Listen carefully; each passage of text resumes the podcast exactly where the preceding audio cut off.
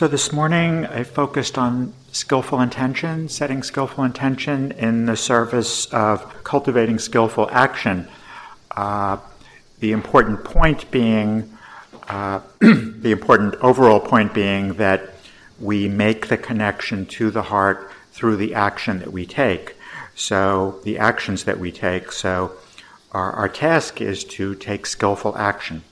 Action uh, that begins in a skillful intention when informed by loving kindness and or compassion. Uh, we take action informed by that intention. We continue as we're taking action to see to it that we're staying to the intention, and uh, this leads us to good results, uh, to happiness.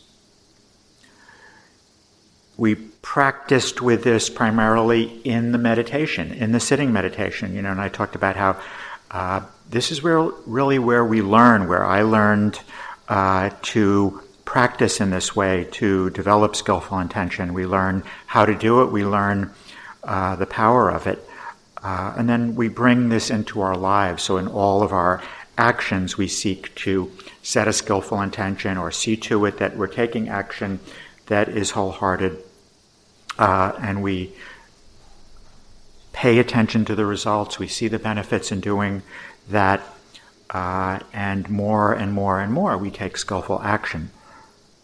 So the suggestion for lunch was, uh, you know, generally you're not meditating, but the idea would be to take skillful action. So whatever you're doing, if you're on the elevator, can you be on the elevator with an open heart? So setting the intention, let me be here with love, with compassion. Uh, if you're listening right now, can I be here with love and with compassion? Uh, so uh, I'd like to take a little bit of time to talk about that uh, process. Uh, and I think the best way for us to do that, at least to start with, would be to do uh, some small groups. So we'll do groups of two, dyads. and I don't know if everybody's done these. Do you have the microphone? Yeah. So let's talk a little bit about that. Uh, you know, and of course, what I'm interested in knowing to a large extent, or is the difference between the first dyad and the second one, if you noticed any difference. Uh, certainly, any questions that you have about setting intention are fine, or observations. Yeah, Laura. I noticed on my first one. Oh. Thank you. Hello? Yeah. yes. Okay. I noticed on the first uh, time speaking, and I didn't realize it when I was doing it, but I realized after that I was judgmental towards myself. Mm-hmm. Instead of um, being positive, I was more like I forgot to ask intentions. Uh-huh. But on the second one, I was I, I focused more on well, I didn't turn on the TV to see the latest news, uh-huh. and I didn't um, and I didn't um, bring my cell phone back here. I traveled without it. So I was more like compassion to myself instead of being critical. Yeah, beautiful. So I, I, think one of the interesting things, to me, one of the interesting things is this: like, you know, we've been talking about this all morning, and then we forget to set the intention when we're having a discussion with somebody, right? Uh, did everybody, anybody else notice that that the first time through? Probably most of us. And you know, the point isn't meant to be critical. It's just that conditioning is really strong. Conditioning is really strong. Uh, so, you know, it's a process, but if you stay with it, you know, and, you, and there's going to be a lot of times when you're going to forget, right? But little by slowly, if you keep doing it, it'll become more something that you'll incline to doing. Uh, but it really requires having an intention to do it, and it requires being really present. One of the things I had you do in the second one is feel the breath, be in the body, and then set the intention. If you're present, then you're more apt to remember. I always say, you know, we want to live on the pause button. You know, we tend to live on the play button, right? I rang the bell, you want you want, you hit play. You know, but the idea would be that we're always on the pause button. So before we act, first we act ask, is this going to be a skillful action, right? Maybe it's going to be like we were talking about this morning when Sarah was talking. Maybe it's coming from someplace other than skillful. Here, you know, you're speaking, so there could be the intention, I'm going to say something judgmental, but there may just not be any sense of intention. So we pause and we have the intention to speak with compassion. Anybody else have any? Yeah. Yeah, it's interesting you talked about the pause because I find that very awkward. Very, Uh-huh. you know, it's I'm ready to go. You know, Right, okay, right, hit the, right, the, the bell. I've only got a minute to go. I ran out of time the first time. I Uh-huh. want to get started. Right, So right. I've got to pull back. Yeah, yeah. And the other thing I noticed when you said to, to, to listen with loving kindness, I focus on that more the second time. Whereas the first time, while I'm listening to my partner talk, I'm always thinking about what am I going to say. Right, yeah, I'm beautiful. focused on my action. Yeah, yeah, yeah. And when you said the loving kindness, listen with loving kindness, I was much more focused Uh-huh. on my partner and my sharing tied in with what she said, as opposed to some independent thing that I just wanted right. to get out to Yeah, make yeah, myself beautiful. feel good. You really, when you do this, you really see a lot in the listening, right? And it tends to be just what you said. You know, when we get into our own head, it's about us. When you come into the heart, you know, there's a sense of compassion. You know, let me listen with compassion for the being who's speaking. Yeah, beautiful. It, it, it, it, is. It can be a little awkward at first, particularly in situations like this. Uh, I think you know, using the example I used like this morning, uh, when I would go see my mom, it would be like before I knock on the door, I would, you know, so that, that's not so awkward. I'm sitting on the front step, standing on the front. When, once you get involved, then it can be seem a little awkward. But from my experience, not just for myself, but what other people have shared over the years, is it becomes more natural, you know, and you know, you learn to be able. The hardest is when you're speaking, right? The hardest is when you're speaking.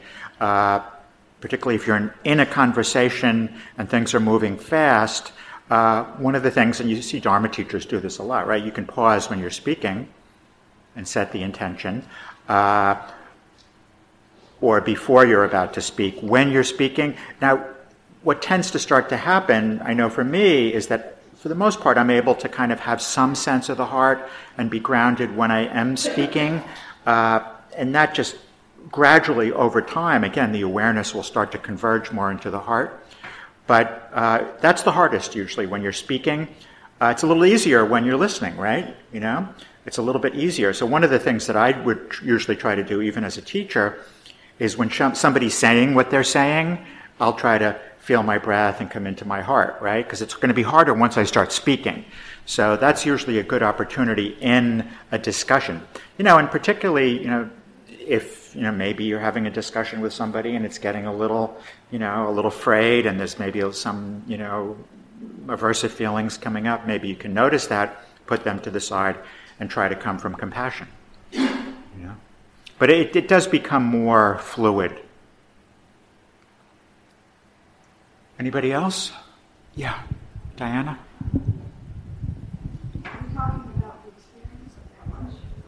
Well you can talk about that if you want uh, or the dyad. Um, I know, when I went to lunch, I went over to a restaurant nearby.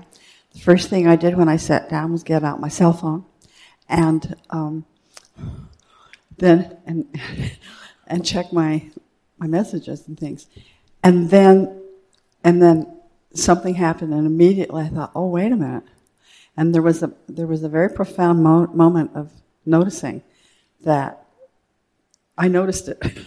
And and I turned it off into this, and I just sat there for a minute, realizing, uh, and I was I was amused. I wasn't judging myself. Realized what I had done, and I thought, and it was a, a good thing to notice that. Yeah, yeah, for sure. Right away, and then the rest of the lunch, I was peaceful, and I, I, um, even though I didn't get my food like forever, and and when I walked back, I had an I thought to set an intention, and was walking with the breathing. uh, beautiful. And yeah, but I was just, I'm really just struck by immediately uh, by noticing the cell phone. Right, just right, yeah. automatically, and then, and I know, and, and that was really quite something. Yeah, to, yeah, great. To experience, and then and listening to my partner, uh, I was very really open to what she was saying as well because it still has continued Ah. Yeah, with yeah. me. Yeah. And you know, I mean, and one thing that was happening here, I'm just going to kind of add on a little bit. Uh, one thing that is happening here, of course, is like I'm telling you not to use your cell phone, right? Uh, ultimately, you know, you can try to practice essentially renunciation by kind of forcing the issue. I'm not going to use this, you know. Ultimately, you have to see that it's in your best interests, you know. So gradually you have to start looking and asking, what do I need to do that's going to be in my best interest? Now, what does that mean? What do I need to do? What actions do I need to take that are going to support me in my efforts to open my heart? You know, so I don't have a cell phone, but uh, sometimes, you know, like I want to listen to the music when I'm going down the street, you know, uh, after I get off the subway, let's say. And, you know, I'll always ask myself, like, what are the consequences here? Or do a comparison and contrast. You know, what is going to be more in my best interest? To walk down the street and be in my breath and in my body and connected to my heart, or listening to some music I really like? Well, that's, you know, I've seen over time that it's going to serve me more to be in my heart. And not just when I walk down the street, but where am I going? You know, when I get to where I want to go, I want to be in my heart. I want to be connected to these qualities of the heart. You know, so you, so you, that's, that's what you do in terms of developing discernment. You ask those questions. You ask those questions because you're only going to get so far by like, I'm not going to do these things. You look and you see, you compare and you contrast. Like it's really important for me to be in my heart. Why is it important for me to be in my heart? Because I want to take actions that are an expression of love for myself. I want to live my life and make the most out of my life and do things that are going to really uh, bring happiness to me. Uh, you know, it starts with you, you know, and you know, if I can stay more in the heart, I can do those things. Now, of course, you come to realize that over time as you practice and make this effort to be connected to the heart. So, you know, the Buddha said, uh, you know, his definition of renunciation was when you find a greater happiness, you abandon a lesser happiness for that greater happiness. So there's a greater happiness that comes from being in the heart when you're going down on the street than the happiness of the phone. From at least that's my experience. So I abandon that and look for a greater happiness. Any other thoughts about that, or the dyad, or the lunchtime?